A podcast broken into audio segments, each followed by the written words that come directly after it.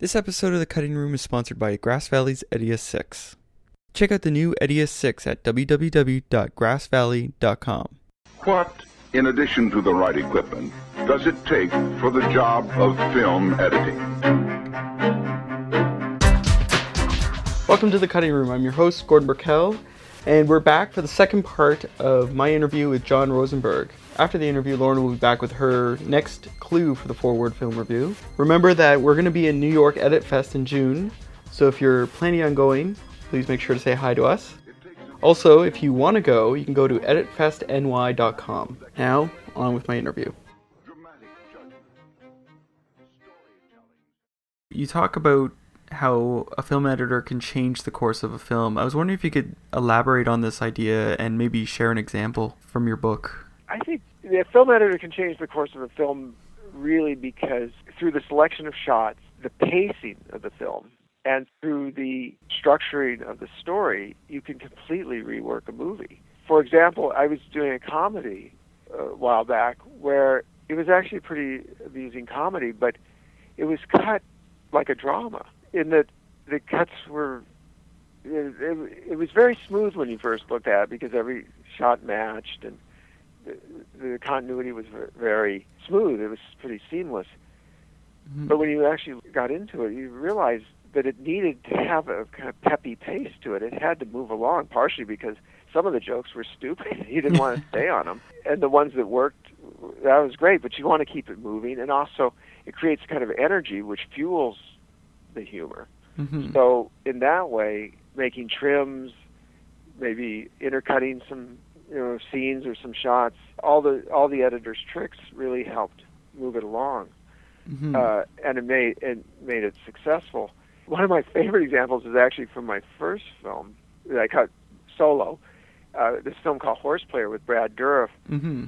that went to the Sundance Film Festival, and the reason I feel that it went to the Sundance Film Festival is only because of the editing choices um, that were uh, basically the character who the protagonist ends up killing this fellow he works for, his boss, mm-hmm. in this scene. He works in a in a liquor store, and all the sympathy that you had had for the fellow goes out the door.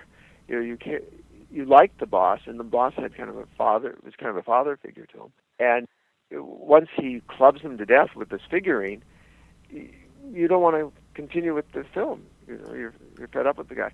So what I did was I went I talked to the director about it and he agreed that even though it seemed to work in the script, it wasn't working in the dailies, which is often the case. You mm-hmm. know, it is a translation process.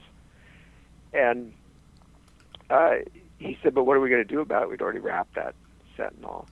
Mm-hmm. And I mm-hmm. went back and went through the dailies, found a take where the director is called cut, but the DP didn't hear him, and the camera kept rolling, and you saw the actor, you, know, you saw Dourif break character, and he puts down this figurine, mm-hmm. and that was perfect because you could then cut the scene so he threatens his his boss, and it looks like he's going to club him, but then he suddenly realizes that this is you know what he's doing, and he has a change of heart, and he puts down the figurine.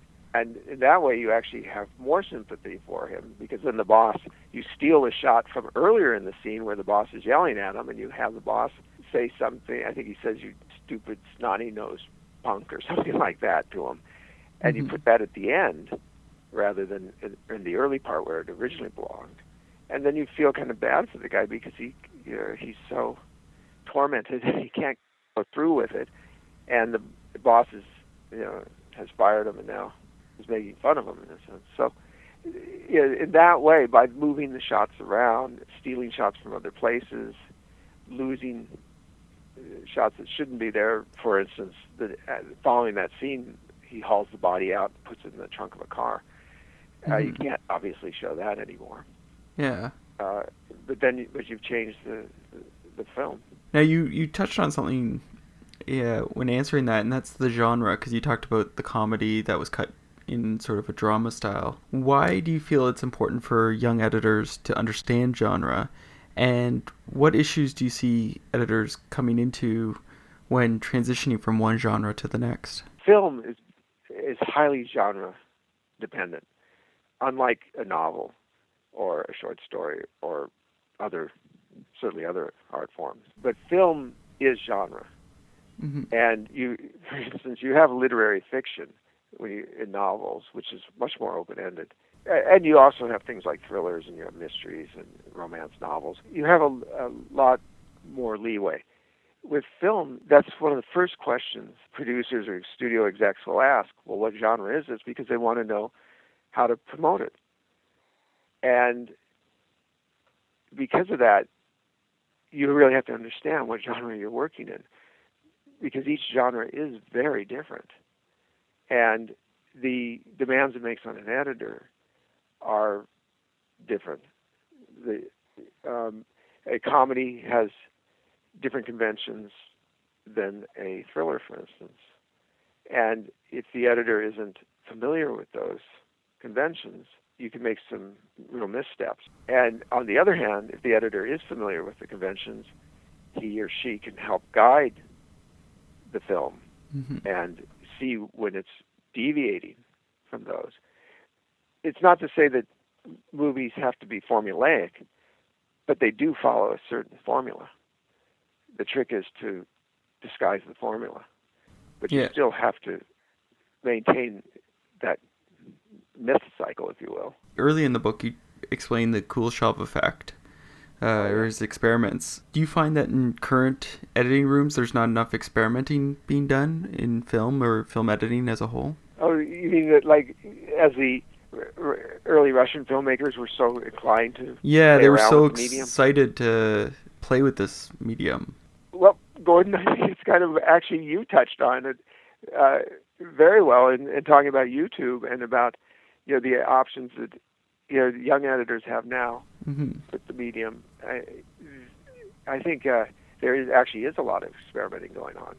Okay. If so, you look at some of the YouTube videos, you know some of these, it's a they've actually created styles of their own. You know that kind mm-hmm. of quick cutting where you might have somebody, some guy going on, you know, uh, talking to the camera, mm-hmm. and then you know he says something funny, and then it cuts to something else, or it cuts to him in another position, but the camera hasn't moved, right? Yeah. You, you, you're familiar with all that. So you know those that's a kind of experimenting of sort, though it certainly has its grounding all the way back to the French New Wave and all mm-hmm. that, which was the joy of the jump cut. I guess it's less institutionalized. I guess now. Less institutionalized. Yeah. Because yeah. before it was the universities and the government sort of pushing it. Now it's, I guess, the people. Yeah, yeah, yeah. In a way, it's more power to the people. You know that. you know, you could just because again, you own the means of production, mm-hmm. or rather, you own the means of post production. Yeah. You, you know, you, you, it's not like having a moviola or a KEM, you know, which costs sixty thousand dollars and weighed a ton. And how are you going to even move the thing? Yeah. You know, but you've got your laptop. You can go anywhere, and you're connected to the internet. So I think there's a lot of experimenting going on. I think maybe it's not as intellectual or as academically driven as it was like with the French New Wave where they they were theorists and they wrote articles but I mean look you have a online magazine mm-hmm. you know uh, so maybe it's just shifted yeah you know, I mean they used theirs used to be Cahiers du Cinema and it was a hard copy right yeah like, but they were still they would interview filmmakers they would talk about filmmaking and all mm-hmm. that. They would come up with these different theories, and then they would experiment. I think there's still ex- a lot of experimentation. Okay. Now, I was going to ask you. Your father was a producer in Hollywood. Right. How does this influence your interaction with producers, and do you feel that you can communicate better for their needs and their priorities? That's a pretty good question. Well, he was he was a different kind of producer. You know, that Hollywood changed a lot. Mm-hmm. He, that Hollywood was made up of people like Harry Cohn mm-hmm. and uh, Jack Warner, and uh, you know, and some kind of pretty tough guys. Yeah. Yeah, he, he was a, a very um, he was one of these producers who really controlled the whole thing. And yeah, I have to say, initially, I think it was a little. To be honest, it was a little bit of an adjustment for me dealing with producers because I thought they were all my father. All right, but you know, I had to, and I loved my father, Mm-hmm. but uh, I'm not. Sh- and I even worked with him, but Yeah. I, you know, but you don't want to think of the guy you're working with generally as your father. So I think it it took a little bit of adjustment, uh, particularly one producers who had his kind of way about him. And I ended up actually because I saved, it, or I guess you could say saved some films. You know, I really turned some films around, got them releases. I was actually asked to produce some films for companies, and I was not expecting that, you know, to actually ever do producing. But I actually found that I, I, I think it's in the blood, Yeah. you know. Now, with all the advancement in motion capture, how do you see this altering the job of an editor? Well, in some ways, it can alter it a lot because, in a sense, I mean, just hypothetically, think considering this, motion capture could give the editor vast choices, choices that the editors have never had. Specifically, in the fact that motion capture, uh, you don't have no wide shots, close-ups, medium Mhm. shots. You know, you don't have the coverage that you normally would have. The editor would have to decide. In a sense, the editor, in some senses, becomes more of the director because with motion capture, you can just capture one image, and then later on in, in post production or in the editing room, decide well we're going to use this is a close up, or we're going to use this as a medium shot, or we're going to use this as a wide shot. You know, and then you can manipulate the image to your heart's content. So in that way, motion capture potentially will put even more choices in the, into the editing room Mm-hmm. where there already are a lot of choices. Certainly, the increased interest in post production over the last decade, I think it's come from. You were talking about technology. I think it's come from the technology. One last question that I ask all the editors that I interview: What's your guilty, uh, your favorite guilty pleasure film? Of any film or the one I've. Any f- any film? Oh wow! Know, it's funny you use that phrase because a while back, Maxim magazine, you know that Mhm. magazine, Yep. uh, referred to this film that I cut, I guess in the '90s, uh, Poison Ivy with Jaime Pressly. Yep. They re- they called it everybody's favorite guilty pleasure. Yeah. So in some ways, I guess that uh, would be have to be mine. If I think of a different one, I'll tell you. Okay. Offhand. Uh, may I just add a couple of things Yeah. Yeah. Of course. quickly for you? You had asked originally about the format of the book Yes. um, and about the film doctor approach. Yeah. I I- also, which maybe is less obvious, I tried to incorporate more like a modern editing style in the book. Mhm. If you notice that it it has a kind of readability to it because it's chopped up a bit. You know, Yeah. and you can approach it from different angles, right? There's a historic, there's an aesthetic, there's a technical. Yeah. So whereas, like I was looking at another editing book the other day, and it was just pages of text Yeah. with a few photographs, and I felt like that was kind of more like the like a 40s movie. Mm-hmm. I wanted to make this one more like something out of the from the 10s. Well, right? that's that's why your uh, your use use of the web page was really interesting. Um, that Focal Press sent me. It has your examples in it, and that was really interesting because they said they sent it to me and they're like, check out the web page. It basically has all your examples in it that you can actually sort of interact with, and I think that's really fascinating because it's it's it's almost like once we start switching more and more into the digital books, you could actually incorporate that into it, which will be Yeah. really interesting. Yeah, that is interesting. Yeah, and like ebooks, if you Mhm. you'll actually be able to do that with an ebook or something. Yeah. Yeah, yeah. So this was this was kind of an approach without being able to actually animate it or Yeah. actually make make the pages move, but to still try and uh, evoke that same kind of pace and rhythm. Right. Yeah. So, thank you very much for letting me interview. Thank you. I, I really appreciate it. So that was my interview with John Rosenberg. And Lauren, what happened last week? How come you weren't here? I don't know. I wasn't invited. Yeah, you were. No, I wasn't. All right. Well, I guess you get fine then. You weren't invited. what lady was here in my place? Um, He's okay. Well, again. we have two things. Uh, have you decided which Edit Fest you're going to? LA or New York? Baby, I'm going to LA. All right. So if you're in LA and you want to actually meet Lauren, because she has a fan base, uh, you can always contact us. How can they contact us? Info at artoftheguillotine.com or um, tweet us at artguillotine or Facebook, facebook.com backslash Art Guillotine. It's actually just slash. Well, it's I like backslash. All right. Okay, so now we've had a, this forward film review for I'd say three episodes now, mm-hmm. and no one's gotten it I know, I don't understand. I don't feel like because it's I that considered tricky. it the So someone got really close, someone apparently. got really close. So someone's on the right path. They just need to um, rethink it a touch. But I'm going to give a new clue, and it's, uh, and don't be offended, this is still clean. Eat, ship, and die.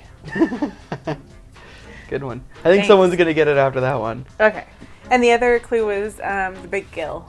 And then on top of that, uh, the editor of this film no longer edits for this director.